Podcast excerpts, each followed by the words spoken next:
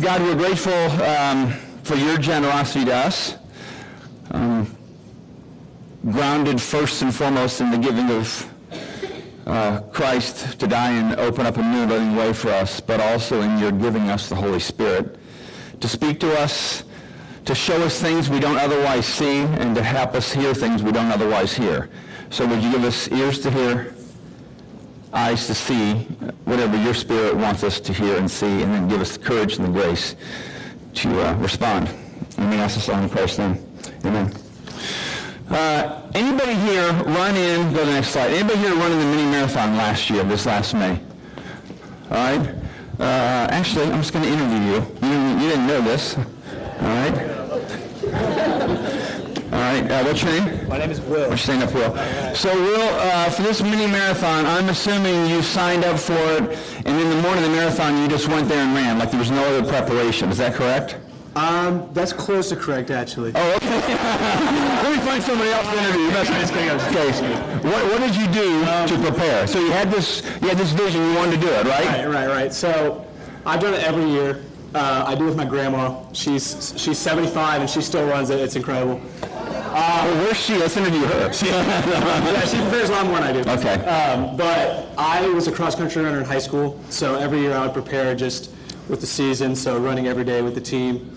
So some kind of a plan. Yeah, right. Okay. Uh, but last year, uh, and like the five months leading up to it, I tried to get out and run pretty much pretty much every day, four or five miles to kind of get in shape somewhat for the race. So you had some kind of plan. Some kind of plan. All right. Yeah, and, All I, and a little bit of an eating plan, but not much. Okay, thanks, Will. Thank you very much. Are you running this year? Yes, I am. Okay, with Grandma? With grandma. Okay, very good. Very good, very good, very good.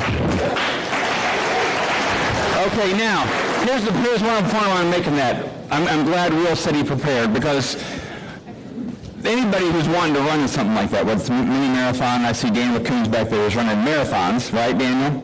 Right in the green shirt back there, Mr. Runnerman. Um, they have a vision to do it, and they have an intention to do it, but that means nothing if there's not a plan to do it. If there's no preparation, there's no training. Will didn't just wake up the morning of this last May and say, I feel like running 13.3 miles a day and I'm going to do it, even though the last month of my life I haven't run a step and I've eaten horribly. We all know that there's certain ways our bodies work, and you have to train your body to accomplish something that you think is worthwhile and meaningful. All right? So we understand that. We understand there has to be a plan involved. Now, the same thing is true, incredibly true, in the whole realm of our souls. One of the things, uh, go, to, go to the next slide. We're talking right now, we're going to, we're starting a series in the book of Philippians. Philippians is Paul's letter to the church in Philippi. And one of the things that Philippians is known as is the letter of joy. And you'll see that one of the things we want to be at Exodus Church, we want to be people who are turned into people who have abnormal joy. Well, do you just wake up some morning and decide, I'm going to have abnormal joy today, now? Is that how it works? Do you just, do you just decide to be joyful? Did Will decide that morning to be in shape to run for the mini marathon? Does Daniel Coons decide the morning of a marathon to run 26 miles? Well, no, the decision comes much longer before that, and then there has to be things you do that prepare yourselves for that. So is it, is it possible that there are things we can do to build our joy muscle? Joy's not a muscle, I understand that. But is there something we can do to train ourselves to be people who have souls filled with joy? Because you know and I know somebody might say to you, well, you need to be more joyful.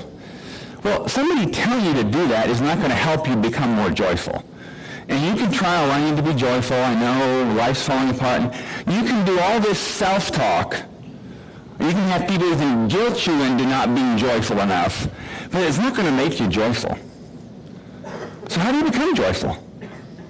How do you become abnormally joyful? In the same way, how do you become a runner at a mini marathon, or how do you do well on a test in school? There are, there are ways in which God has designed not only our bodies, but our souls to work, in which things we can do can help that part of our souls grow, grow into joy. And you might think, minute, I thought Christianity was not about you know, works or anything. No, it's not about works, it's about effort, though. There are effort, there are things that God's designed that we can do to build and stretch and fill our souls with joy so we're the joyful people that we say we want to be. It doesn't just happen magically. You don't all of a sudden become more joyful if you come out of the baptism waters. Actually, we're having a baptism, I think, in early November, just as a side. You don't all of a sudden become joyful all of a sudden. It's not like magic. You do have access to the Holy Spirit, but there's things he wants us to do. So here's what we're going to talk about today. We're going to talk about the very first part of the book of Philippians. Go to the next slide. Now, just, just keep, keep in mind, Philippians, the challenge is what, what did Paul write to them then, which was AD 62, you know, 25, 30 years after Jesus' uh, resurrection. And that picture actually is the oldest known manuscript of the book of Philippians, uh, dated about 200 AD. So I put that up there because I want you to realize that what we have in the Bible is very well documented through a whole science of studying old manuscripts.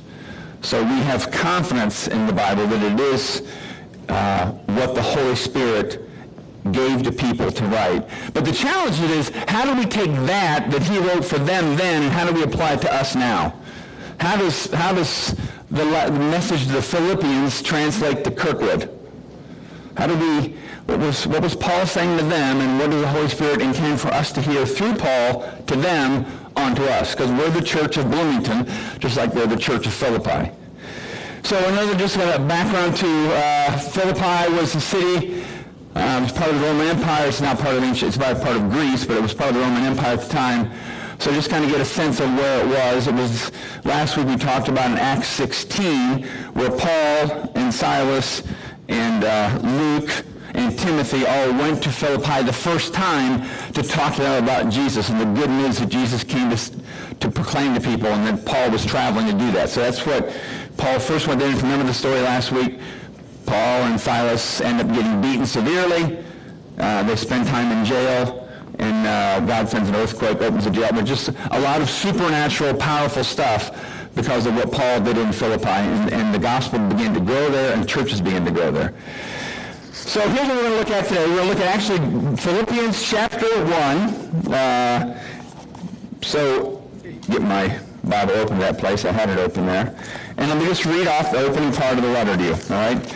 You may not be able to read that. I just thought I'd, I just copied it straight out of my Bible, the one I use, and uh, let me just read it, but you might not be able to read it, but just follow along. He says, this letter is from Paul and Timothy, slaves of Christ Jesus. I'm writing to all of God's holy people in Philippi who belong to Christ Jesus, including the elders and deacons. May God our Father and the Lord Jesus Christ give you grace and peace. All right, so the, this is the letter. Romans, Corinthians, Ephesians, Galatians. These are all letters. They're often referred to as the epistles of Paul. Epistles is another word for letter. These were actually letters written in the same format of letters in that time. So if you would have grown up in those days and you in grade school had, this is how you write a letter, it would have had the same kind of form. You know, the, who are writing it to, and you have some greetings. I don't know if any of I remember like in third grade, we were taught how to, you know, where you put the return address and you sign sincerely and you should put it on this side and then in so many spaces. There was a similar kind of letter writing culture at the time. And so this kind of follows that. And I'm saying that because Paul actually takes a diversion from the cultural norm in a few, in a, in a few verses that it's going to be, we're going to highlight this morning. But this is, this is the normal way people would write letters in the ancient world. Who is it to? I'm writing, this is from who, this is who I'm writing to, and then some kind of, well, you know, may God give you grace and peace. Now, Paul wasn't just using that flippantly, and that wasn't part of the ancient culture, but Paul was just saying, I, you know, hope all is well with you. All right? Now, then he writes this, every time I think of you, I give thanks to my God. That was a huge, huge difference from the culture of letter writing. And I'll explain that in a minute, but I'm just going to tell you that this is Paul's following the form, and he kind of jumps off. So then he says, whenever I pray, I make my request for all of you with joy. For you have been my partners in the spreading the good news about Christ from the time you first heard it until now. And I'm certain that God who began the good work within you will continue his work until it is finally finished on the day when Christ Jesus returns. All right, now go to the next slide because I just highlighted this one paragraph now, all right? when I'm reading this, and this is just how I think about when I read the Bible, I think a lot of you may read the Bible this way, kind of see what sticks out to you. Um, it's not like the font all of a sudden grows to, you know, 42-point font or not like a yellow highlighter jumps out. But sometimes words, phrases will jump out to you when you read the Bible. And that's often how God kind of highlights things to us. But the word joy, obviously, kind of stuck out to me. When I was first reading this a few weeks ago and then this week some more, it's like, okay, Paul, we know the book of Philippians is known for it's the letter of joy.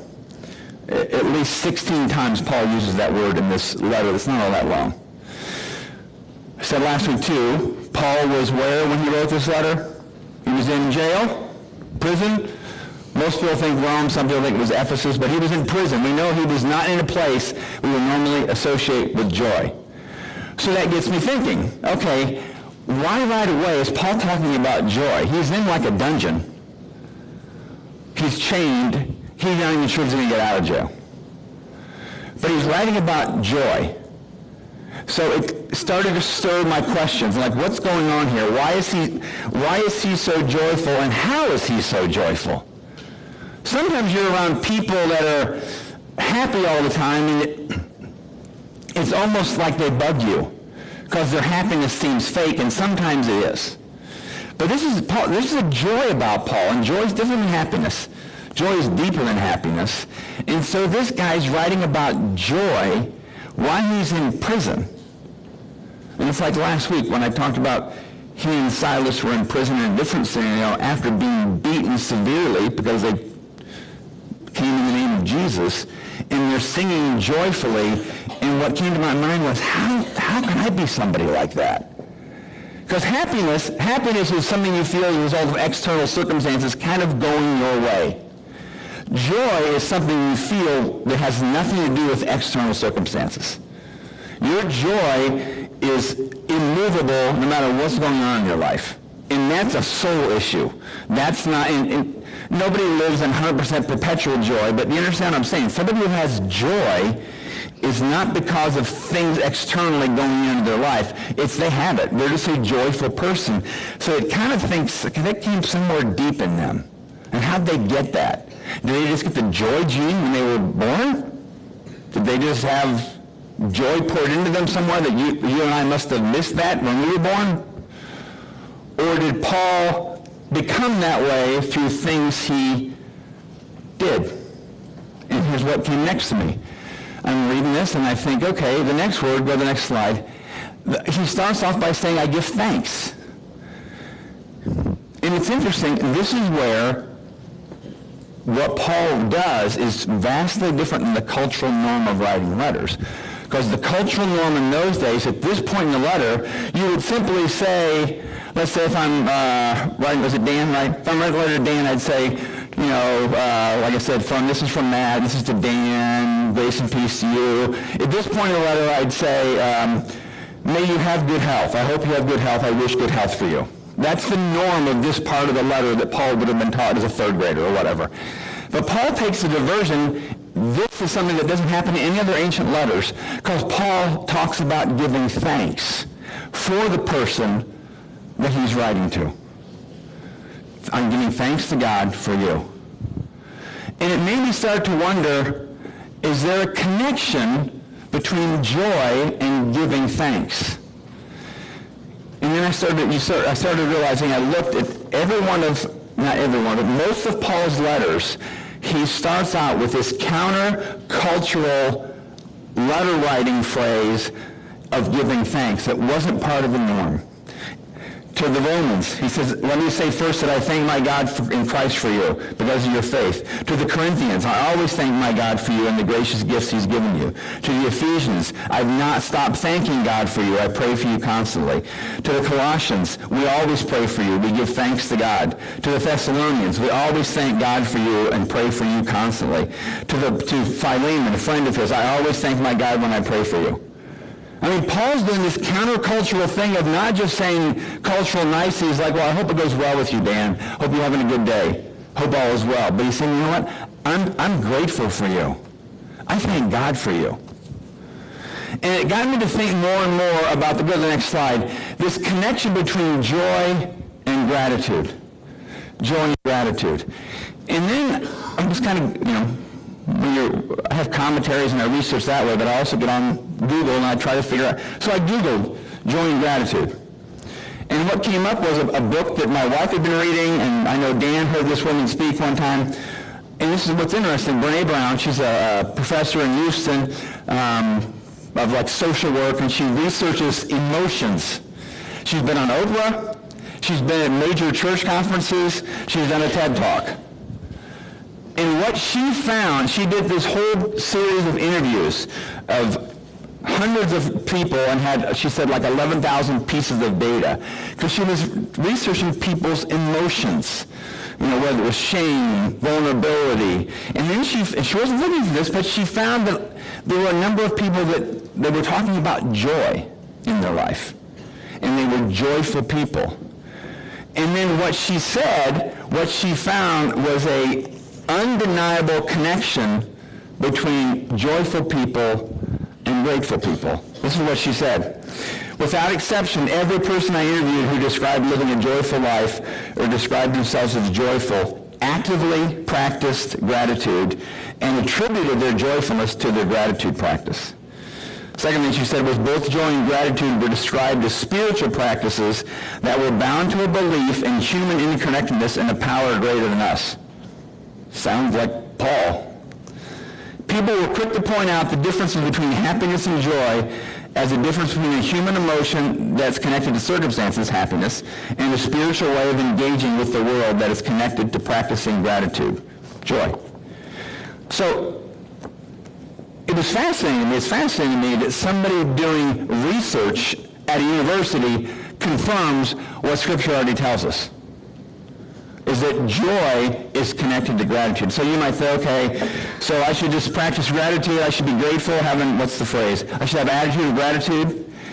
But what's interesting in not only in what we see of Paul, and not only what we see in research that happened recently that confirms it's not just having an attitude of gratitude, because we all know what's having an attitude of gratitude, and it's kind of a lingo we can use, but practically doing something that expresses gratitude. Practical gratitude. And I don't simply mean uh, the pressure you feel to write thank you notes after your wedding where you have 55 thank you notes to write, and it's the cultural expected thing to do, if you don't, people, you still might be grateful, but you know what I'm saying? It's the pressure of gratitude sometimes that we don't like. But are there times that maybe practicing gratitude in tangible ways, maybe, I think this is true the scripture, but maybe doing practical things like that starts to open up things in our soul where there's space for joy. And I don't mean simply saying, well, I'm grateful, and these are good things to be grateful for. Grateful for my car, I'm grateful for health, I'm grateful for me personally, air conditioning in the summer. You know, I'm grateful for those things. I'm grateful I live in the United States. Well, that's good. I'm grateful for those things. But what's interesting is what Paul tends to go, go to the next slide. He talks about, you're my partners, and he talks about the relationship they have. And Paul expresses tangibly gratitude to people for their role in his life. I'm grateful to God. I'm grateful to God that he gave me you in my life. And it's interesting that Paul does this over and over again, not just in Philippians, but every letter he writes, not everyone, but almost every letter he writes. He's expressing specific gratitude to people. And he's telling them, I'm, I'm, grateful for you. And keep in mind, some of these letters Paul wrote where he would say that, and then the rest of the letter he would kind of take him to task about something. So he wasn't just buttering them up by saying, hey, I'm grateful for you, grateful for you, by the way, you're messing up. He really loved these people, and he was grateful that God had put them in his circle of relationships. And so Paul tells him that. He says, I'm grateful. I'm grateful for what you, your role in my life. So here's, here's, here's my one-line, two-word application for the day. Go to the next slide. Practice gratitude. And here's what I here's what I mean, and here's what I don't mean. I don't simply mean kind of the uh, oh the gratitude of well, you know, you say thank you to the cashier, what you check, oh thanks. I mean, that's just general politeness. That's just general cultural norms. Writing a thank you note after a wedding gift. Those are general, genuine cultural norms. Just like what Paul did in his letter, where he kind of changed the cultural norm, he transformed the cultural norm, and he specifically is telling individual people, I am grateful for you. Let me ask you this. When's the last time you told somebody that you were grateful that they're in your life? When's the last time you actually wrote a letter? When's the last time any of us wrote a letter, right? Email. But when's the last time you actually wrote with your own hand telling somebody, I'm really grateful you're in my life? Because we don't often do that. It feels vulnerable. I mean, why does Paul, when Paul's saying this to them, he's expressing some degree of not just appreciation for them, but he's implying, which maybe is part of what we don't want to imply, he's implying that I need you in my life. And maybe that's what sometimes gratitude does, is it hits at the heart of our self-sufficiency. Because if I say, if I say to Dan Hendricks, Dan, I'm grateful I need you in my life, what I'm saying is I am not self-sufficient. I need relationships around me to be the man I want to be. If I say to my wife, I'm grateful you're in my life, yeah, you, you can say that in a way that you're supposed to say it, and you know, people always put it on Facebook on their you know, husband or wife's birthday, I'm grateful. But do I really believe that I am grateful for my wife's interaction in my life? And what she's do I believe I'm grateful am I grateful for people God's put in my life that have been part of maybe hard conversations but they've been hard conversations that have been necessary for me to grow in my understanding of what it means to follow Jesus so yeah, it's good. I mean, there's, there's books out there that will tell you to list, you know, list all the things you're grateful for. It's great to be grateful for things, and you should be. But it seems like what Paul is maybe getting onto here, and maybe kind of, I would say, suggesting to all of us that maybe it's a pathway to joyfulness, is the habit of being grateful for people that God's put in your life. Because again, it hits at the heart of self-sufficiency. It hits the heart of isolation. Remember this sign we had a couple weeks ago that we're committed to being people who don't live lives in isolation? That's why groups are really good. They're not just really good, they're necessary. Those kind of relationships are necessary. If, you, if you're living a life where you don't need anybody, you will not live a life of abnormal love, joy, and courage. You won't. Because God has designed us in healthy ways to need others. And if you don't need others, there's no reason for you to be grateful for anybody. So my, my challenge is simply this. Um, is there some way, is there some person that you can just tell them you're grateful for? Whether it's a note, go to Target and buy, thank, buy lots of thank you notes. I don't know how much stamps cost there. Were they 52 cents? Write an email. Although sometimes I think a written note maybe says a little bit more than an email. Says more than a text. I'm just kind of giving my own social norms understanding. You know, a thank you from a text. Which would you rather get? Somebody saying I'm grateful for you in a text or a card they actually took time to buy and write? Just my personal, maybe I'm too old to understand the younger generation, but that's what I would prefer. All right? But think about, even right now, think for a second, who are people right now, apart from maybe immediate family, you would say, I'm grateful that person was or is in my life? Because of maybe what they've done for you spiritually, how they've challenged you. And my next question is, have you ever told them that? Not simply to encourage them, although it will, but sometimes in that kind, in just saying that, you're acknowledging a certain degree of neediness for other people that is a good kind of healthy neediness. You're acknowledging that self-sufficiency is not how you want to live your life and you're acknowledging that I need people, and yes, you were one of the people that God put in my life, and I'm so grateful I did. Or you're one of the people God's put in my life right now, and I'm so grateful He has. It, practical, tangible expressions of gratitude to people is just like training for a marathon in a sense. If you want joy, if you want to have a heart that's being stretched with joy, gratitude in tangible ways and being a grateful person seems to be intricately connected to joy, like they're first cousins, maybe even identical twins, maybe even connected at the hip twins. Can you think of anybody you know that's joyful that's also not grateful? And usually people that aren't joyful, you would probably say they're kind of like Eeyore, they're not grateful. They don't see anything positive in life. One of my, one of my mentors was a guy, uh, the professor at the school I went to, and when he, uh, when he had a 10-year-old daughter, she died uh, unexpectedly overnight one night. And he said the only thing that keep, kept he and his wife not only sane, but connected to Jesus was every night before they went to bed, they, they would talk about 10 things that they're grateful for, whether it was things or people or whatever, because they knew that if they kept up a habit of gratitude, it would keep them from going into the dark hole of despair that the death of a child would suck you into. So, yeah, be grateful for things, but be grateful for people and communicate that to people. Be grateful for God for what he's put in your life.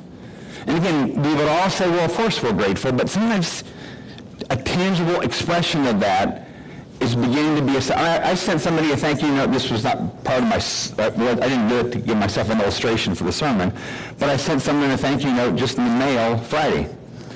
And honestly, when I sent it, it was just thanking for something they had done, done uh, to help me out with something. I decided, I'm, no, I'm grateful for that. But there is something when I drop in the mailbox, there's something that I feel like kind of starts releasing in me. Like I need people like that person in my life because they help me love Jesus more. And I need to express that to them. So practice gratitude. That's your homework for the week. Do something tangible this week expressing gratitude to someone. Could be a note. Could be, I mean, you don't need to give a note to the cashier at Kroger, although maybe you would, but I don't know. But you know what I'm saying. Be tangible. Think of someone in your life that you, you're grateful for and tell them. All right? We'll finish with this interesting. Luke 22, this is the night that Jesus was betrayed. This is the night what we call the Last Supper. And uh, this is the, before Jesus was going to be arrested, tortured, crucified. Jesus takes a cup of wine, and what does he do?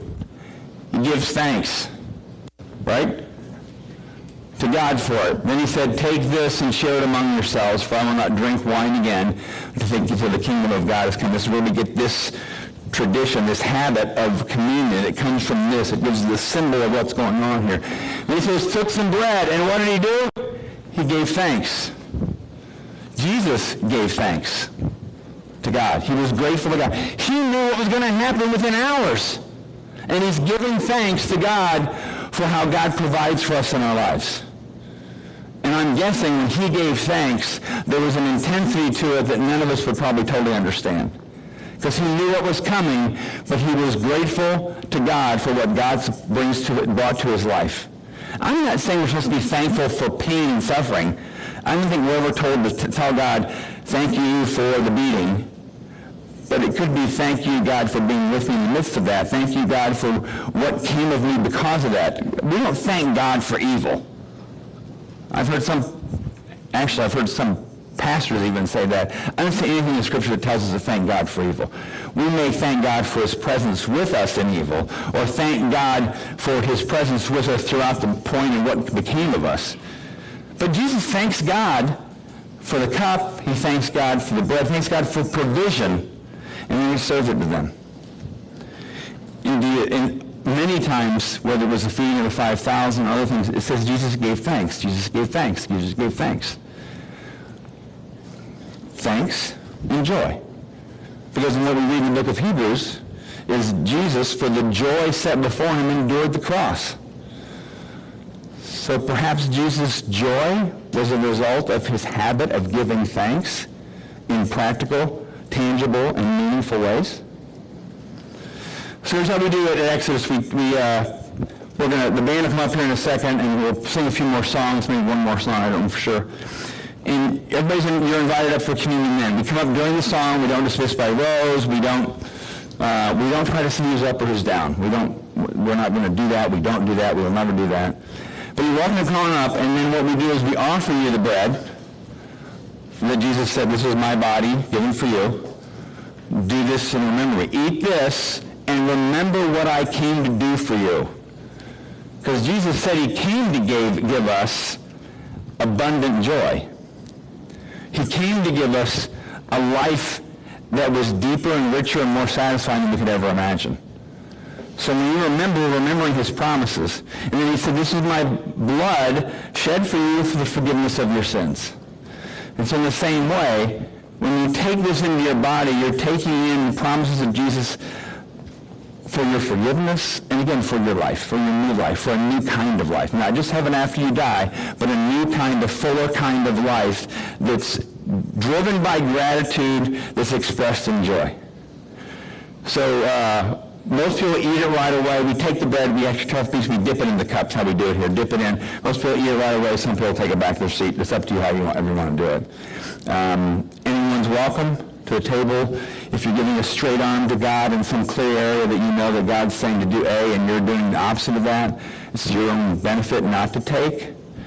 But again, we don't check and see who's up or down uh, on that one. So just um, let's pray and then we will uh, worship and we'll take. Jesus, we want to be um, we want to be like Paul, who seemed not didn't seem to, but who actually came out of a deep place of joy in his life for people, even though his circumstances weren't joyful, and even though sometimes the people were hurtful, but he still was joyful for them. He was grateful for them.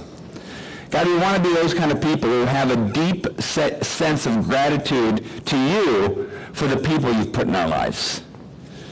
Um, but Jesus, we also want to be like you, mostly, because that you not only were grateful to God for things he brought into your life and grateful to God for his provision, but you also were joyful at this prospect of what was before you that would open up this way for us to become people of abnormal love, abnormal joy, and abnormal courage. So, Jesus, thank you for opening up this new living way, and we take this um, in honor of you. Let me ask this all in Christ's name. Amen. Hey, one thing I'll just mention too is interesting. Some of you may come from a liturgical culture, Catholic, Episcopal, and in those world, this is called the Eucharist.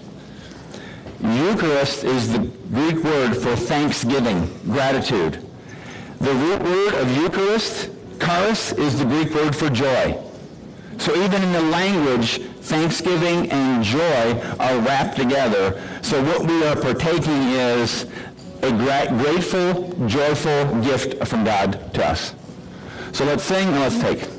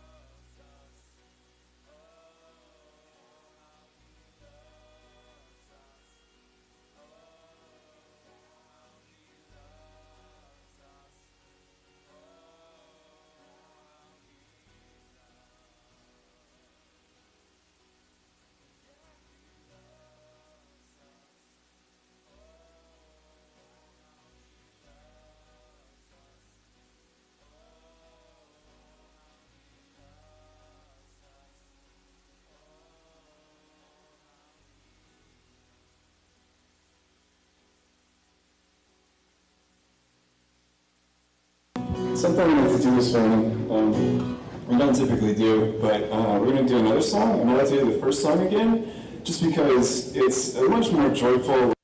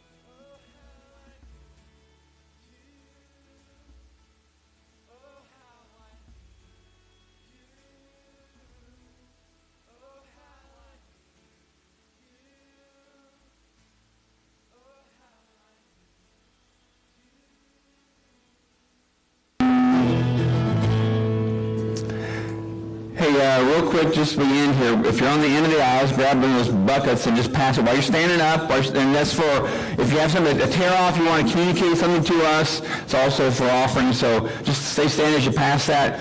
As you're doing that too, if you're a new, if you're a guest and you want to uh, let us know who you are, Dan will be over at the side over there, uh, if you have the tear off thing. Also, if you would on your way out, in the inconveniently tables, would you sign those cards to the pastors? And Can I ask you to try to do at least three of them? There's 12 in all. Sign at least three. And, uh, I don't know, Sadie, could you be over there kind of accosting people till they sign three?